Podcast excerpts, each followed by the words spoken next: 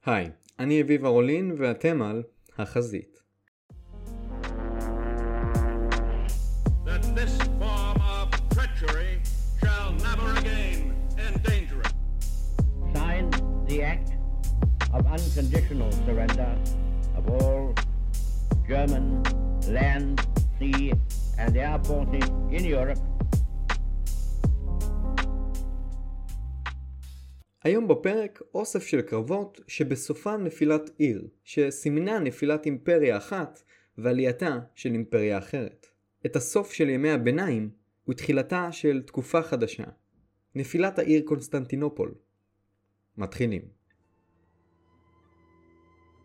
האימפריה העות'מאנית ניסתה לצור על קונסטנטינופול ולהפיל את האימפריה הביזנטית מספר פעמים. אבל הניסיונות האלו כשלו בגלל צלבנים, מלחמות אזרחים ומרידות פנימיות.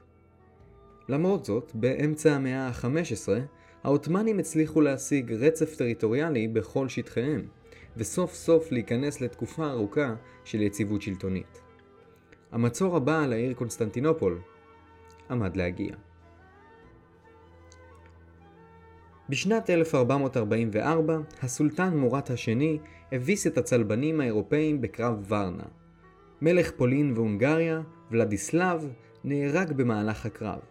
הרג שהכניס את המדינות החזקות ביותר במרכז אירופה למשבר. ועדיין, העות'מאנים עמדו מול התנגדות על ידי הלורד האלבני סקנדרברג ושליט טרנסילבניה אוניאדי, ששלחו מספר מכתבים אל האפיפיור ברומא ולשליטי אירופה בקריאה לצאת למסע צלב נוסף. הקריאה נענתה בסירוב, ולכן הפעילות שלהם הוגבלה לפלישה לשטחי האימפריה העות'מאנית ולא למסע צלב כולל. סקנדרברג בעברו היה וסל של האימפריה העות'מאנית, לכן מורת שלח כוחות כדי להעניש אותו. אבל כל הכוחות העות'מאנים נקלעו למערב והובסו על ידי כוחות אלבנים רבים מהם. בינתיים, הסולטן מורת היה עסוק במרידות פנימיות וקמפיין מלחמה בשנת 1446 בדספוטט מוריה, שזה יחידה טריטוריאלית ביוון תחת השליטה של האימפריה הביזנטית. במהלך הקמפיין ביוון, מורת הכריח את השליט של מוריה ויורש העצר של האימפריה הביזנטית, קונסטנטין ה-11, להפוך לווסל שלו, ולשלם לו מיסים. הניצחון במוריה נתן לסולטן זמן להילחם בסקנדרברג שליט אלבניה, קרב אותו הוא ניצח. אבל לרדוף אחר כוח הגרילה של סקנדרברג היה בלתי אפשרי, ולאחר הצבת חילות מצב לאורך החזית, מורת חזר לאדירנה, בירת האימפריה העות'מאנית. בינתיים, שליט טרנסילבניה אוניאדי התכונן למסע צלב נוסף. בספטמבר 1448, אוניאדי הצליח לגייס כ-30 אלף חיילים ולצאת בקמפיין מלחמה. הוא קיווה ששליט סרביה, דורד ברנקוביץ', יצטרף אליו. אבל ברנקוביץ' הוא וסל עות'מאני, ולכן הוא סירב להצעה בכל תוקף. מה שגרם לאוניאדי לשנות את המטרה שלו ולפלוש לאדמות סרביה, כדי לשלב כוחות עם סקנדרברג, שליט אלבניה. הסולטן מורת ידע על כל זה, והוא התחיל להתקדם עם צבאו כדי למנוע מאוניאדי וסקנדרברג לשלב כוחות. מה שקרה לאחר מכן לא ברור עדיין, אבל נראה שבאוקטובר אוניאדי התקדם לעבר קוסובו וחיכה לסקנדרברג. יש כאלו שטוענים שסקנדרברג היה חסום מלהגיע לאוניאדי על ידי דורת ברנקוביץ', ואילו אחרים טוענים שחילות המצב העות'מאנים הם אלו שהאטו את התקדמות הכוחות האלבנים. אבל בכל מקרה, ב-17 באוקטובר הסולטן מורת ו-30 אלף כוחותיו הגיעו לשדה הקרב בקוסובו.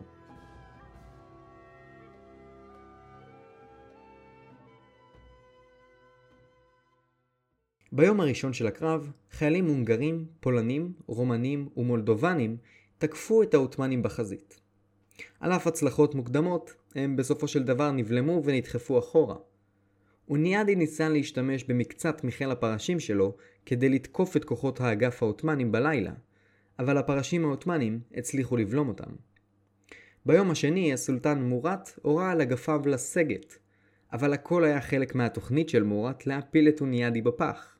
אוניאדי ראה את האגף של העות'מאנים נסוגים, ולכן הוא הורה על כוחותיו לתקוף את העות'מאנים במרכז.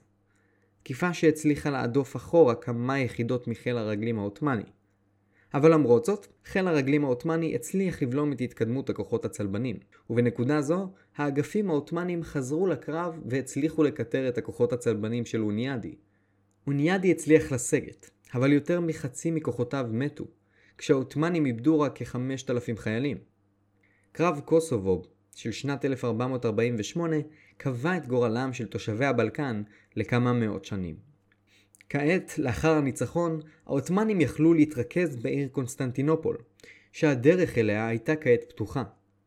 כשהסולטן מוראט השני נפטר, בנו מהמט השני הפך לסולטן החדש, ומטרתו היחידה הייתה לכבוש את בירת האימפריה הביזנטית.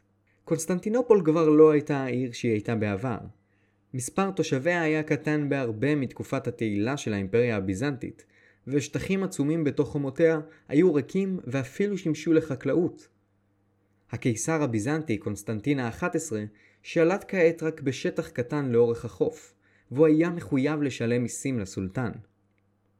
הסולטן מהמט חתם על הסכמים עם ונציה, ז'נובה והונגריה, כדי לוודא שהם לא יתקפו אותו. בזמן זה התרחש מרד באזור אנטליה, מה שאילץ את הסולטן מהמת להגיע ולחזק את כוח שלטונו באזור. בהיעדרותו של מהמת, קונסטנטין ה-11 שאף להפסיק לשלם לסולטן מיסים, ואיים לתמוך בבן דודו של הסולטן, שטען לכס האימפריה. דבר שנתן למהמת את הלגיטימציה לבטל את ההסכמים הקודמים בינו לבין קונסטנטין, והעות'מאנים התחילו להתכונן למלחמה.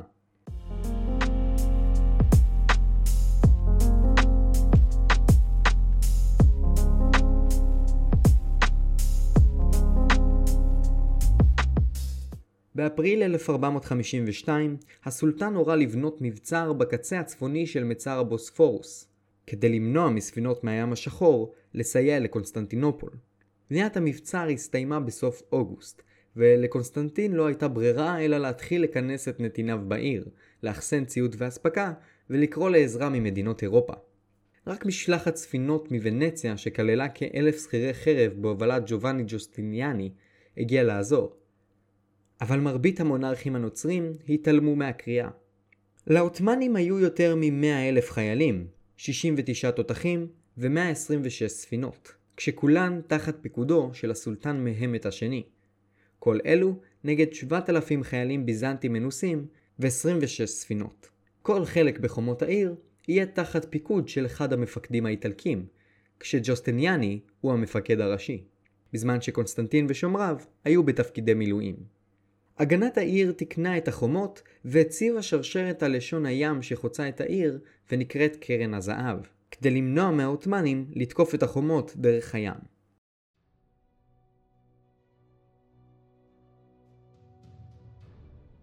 הכוחות העות'מאנים הראשונים הגיעו לחומות קונסטנטינופול ב-1 לאפריל 1453, והקימו מחנה ביום לאחר מכן.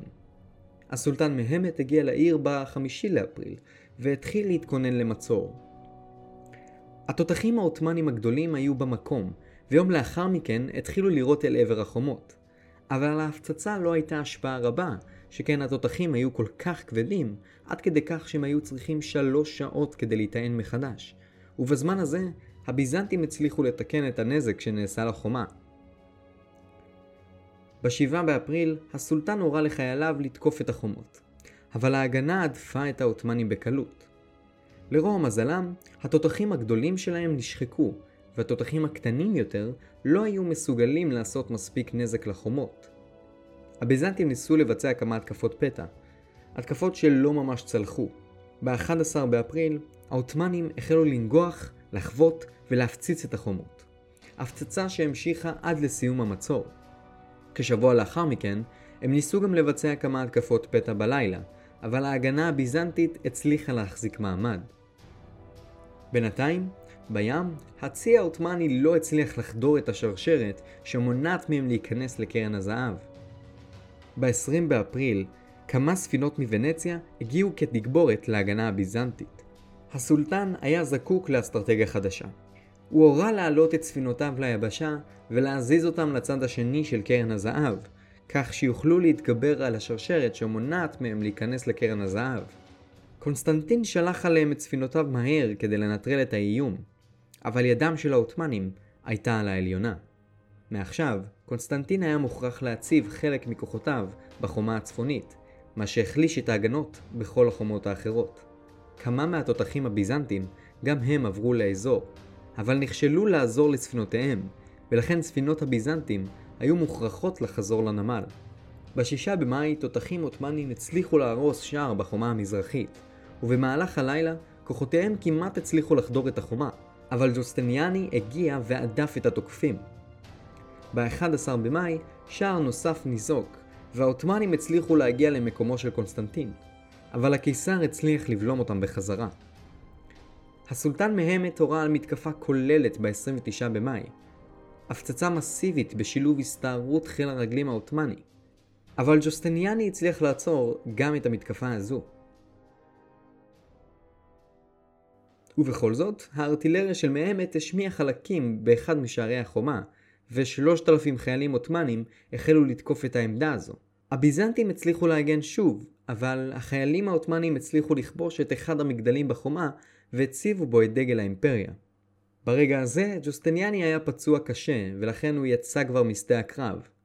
מה שהיווה פגיעה קשה במורל המגנים, וכאשר כמה מאות עות'מאנים הצליחו להיכנס לעיר דרך אחד השערים, ההגנות הביזנטיות נפלו לחלוטין. תושבים וחיילים מיהרו להגיע לספינות כדי לברוח מהעיר. הערכות אומרות כי הקיסר קונסטנטין ושומריו, בצעד נואש מאוד, ניסו לבצע התקפת נגד, אך קונסטנטין נהרג במתקפה זו. כך מת הקיסר הרומאי האחרון ביחד עם האימפריה שלו.